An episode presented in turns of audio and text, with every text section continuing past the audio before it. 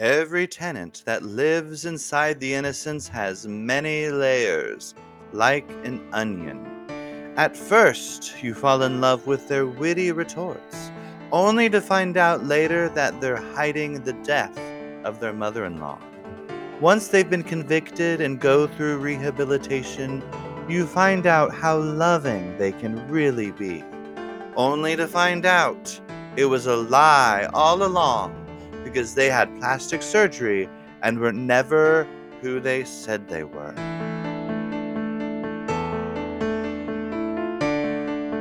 This is Blinding Innocence.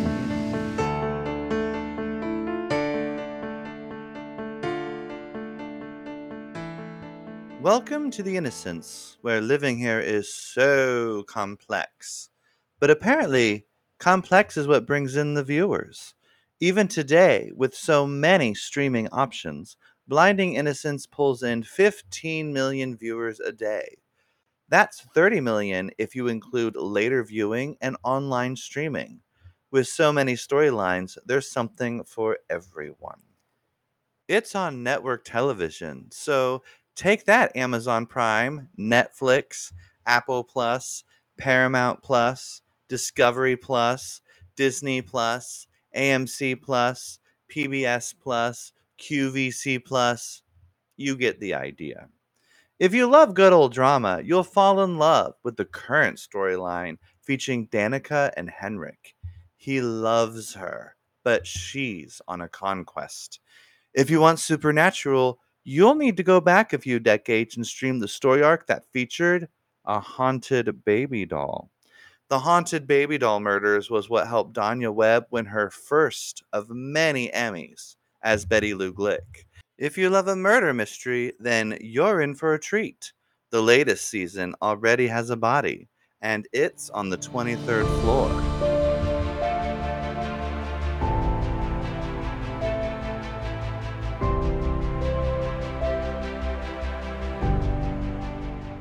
Ms. Shady Business looked out her 20th story window as the police car and ambulance rushed up to the entrance. Her hands caressed the head of ulcers, and she smiled as George greeted the first responders before they ran in. He was just so on top of it. She was so thankful for George and his ability to doorman. She hoped one day she would be reincarnated as a doorman to repay the universe. She watched as the police officers ran in, but the EMTs with the gurney got stuck in the revolving door. Why there was only a revolving door and no other door made no sense. Whoever they were trying to rescue would surely be dead by the time they got there. Then Shady Business realized that must have been the master plan all along for whomever designed the Innocence Complex to make sure someone died. What a terrible construct indeed. She walked over to her phone and dialed the building superintendent's number. He needed to be informed right away that the person that designed the building 60 years ago was, in fact, a murderer. After a few rings, the super's voicemail broke through. You've reached the phone of Mr. McCluckle, the building superintendent of the Innocence. Please leave your message at the sound of the beep. Oh, Mr. McCluckle, I have terrible news. This building was built 60 years ago by someone, by by a murderer.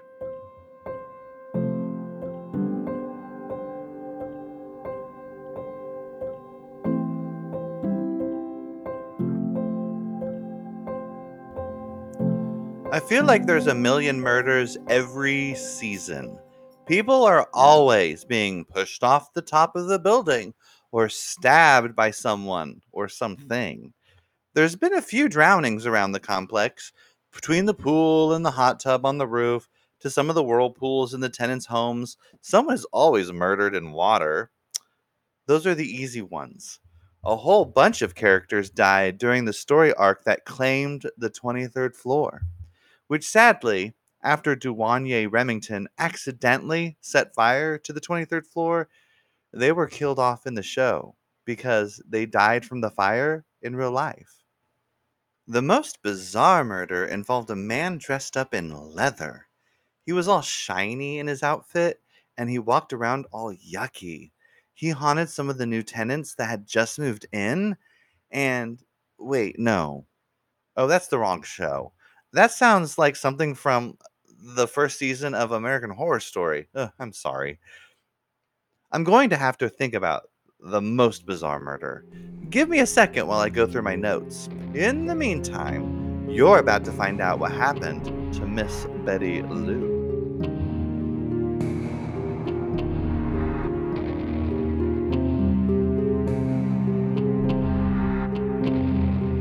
Betty Lou finally awoke. Her head dangled by her shoulder, and she felt a long string of drool attached to her blouse. As she wobbled her head to wake up, the string of saliva wobbled like sound waves. The light that glistened off the slobber string came from the covered up window above the shower. It looked like paper shopping bags were taped over the window. How tacky. She shifted her weight to sit up more, only to find that she'd been tied up to a chair. Her hands dangled at her sides, and she tried to slip them through the ropes, only to cause rug burn against her wrists. What kind of kidnapper used such itchy rope? Her legs weren't as irritated, thankfully, since she hadn't shaved them in days. As her eyes adjusted to the dim light, she realized exactly where she was. It was a guest bathroom. Itchy rope and a guest bathroom? You better not serve me tap water too, Betty Lou yelled, but it came out.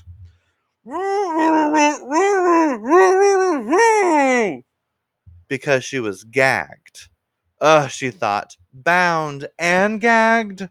Why does this always happen to me? She thought. Because it did. It really did always happen to her. If Betty Lou wasn't out terrorizing one of the tenants of the Innocence, she was probably somewhere bound and gagged. People hated her. Then, to her surprise, the door creaked open and a shadow came in and hunched down at Betty Lou's feet. Her captor wore black baggy clothes, so she couldn't tell if it was a man or a woman, and over the face was the disturbing mask of Bozo the Clown. What do you want from me? Betty Lou asked, which sounded like. Her captor held up a white feather in front of Bozo's red nose and lowered it to Betty Lou's feet, which, she realized, were bare. Betty Lou yelled. she felt the feather caress her tippy toes when the sensation to giggle and kick filled Betty Lou.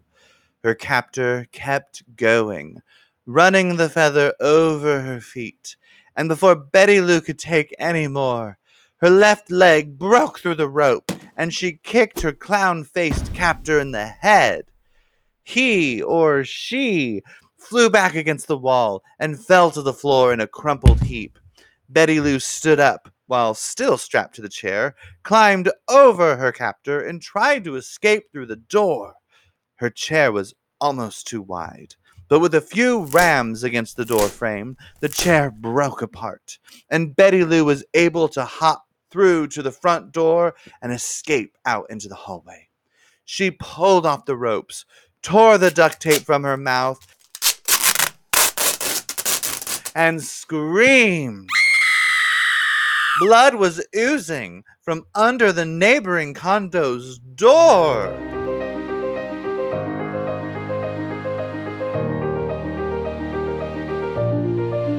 Truth be told, Betty Lou wasn't the only one people hated.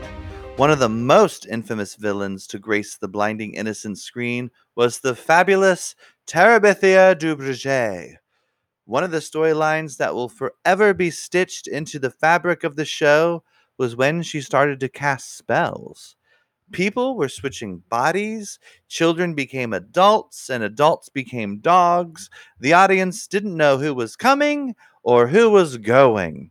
It was one of the best storylines that showed how evil Terabithia Duverger could be. Griswolda Channing Tatum, who played Duverger, would have had such an illustrious career after that season as one of the go to villains of The Innocence if it weren't for the TV interview she did with the National Enquirer. The show's creator, Duwanye Remington, warned Channing Tatum about doing that interview, but she didn't listen. At one point, the Enquirer reporter confused Griswolda Channing Tatum with her character Terabithia, and he started asking questions about casting spells. After talking about how she loved the spells that made the children disappear, she realized what was happening. Turn those cameras off! I said, turn those cameras off! I don't really cast spells! It's my character! On Blinding Innocence, Terabithia Duverger! I'm an actress. I don't really want children to disappear. At least I don't want them on the set.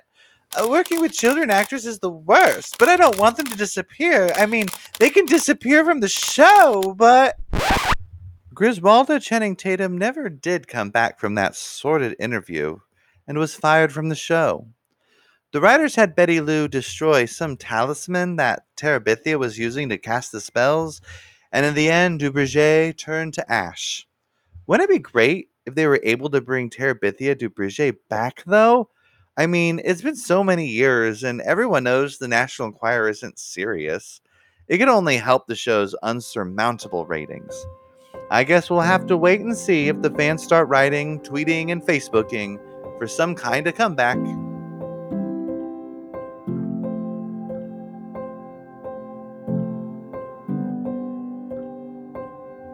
After going through an entire roll of toilet paper, Beverly Cleary, not the children's author, vowed to never eat a spicy burrito again. Cross her heart, hope to die. She stepped off the elevator to the lobby, released one more bit of flatulence, and prayed that was the last of the poison that had been inside her system. Now that she felt better, she wanted to come down and see what all the ruckus was. George the doorman stood at his desk talking to two people she had never seen before. One was a man with a monocle wearing a bowler slash derby hat, and the other was a woman whose grayish hair was wrapped up on top of her head, kept together by quite a few clips. Both wore trench coats. Detectives! Here, Beverly Cleary said, approaching everyone. Dear, the woman said, you probably shouldn't be down here. I think it might be best if you go back up to your room. My condo is much larger than just a room, dear, Beverly said. Then George the doorman spoke. There's been a murder, Miss Cleary, and right now everyone here is a suspect. So it might be best if you go upstairs. A murder? Again? Like, didn't we just have one? Cleary said, clutching her pearls. Why do I even still live here? The unnamed man spoke. Yes, ma'am. The last murder was, in fact, your husband. May he rest in peace, Cleary said. So, we will need you to go back up to your residence, please, he said. And who are you to tell me what to do? Cleary said, bringing up a bucketful of gumption from the remains of the spicy burrito. I am Inspector Nards, and this is my associate, Ms. Wiener. We're here to investigate what happened to Mr. Mickle. Inspector Nard said. Mr. McCluck's dead? Cleary cried out, feeling the blood rush from her head. She felt as if she might swoon. Inspector Nards was good looking, so she took a few steps toward him and started to fall over. To her dismay, it was that awful Wiener woman that grabbed her arm and started to lay her down on the ground. Dear, you're passing out. Ugh, Cleary said. Not anymore. Pushing herself up from the floor, swiping at her dress. We'll need you to go upstairs so we can begin scheduling interviews about the death of Mr. Click, Nard said. Um, George the doorman said, it's pronounced Mr. McCluke, click, cluck, click, cluck, click, cluck, cluck. I thought it was pronounced clue, Cleary said. They all looked at each other in dismay.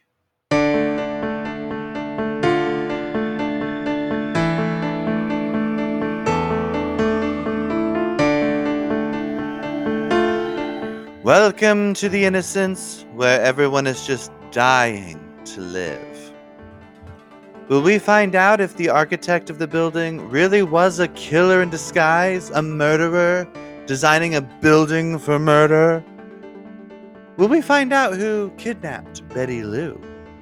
Will Inspector Nards and Ms. Wiener find out who killed Mr. McCluke Click Clue the building superintendent? Tune in next time for Blinding Innocence.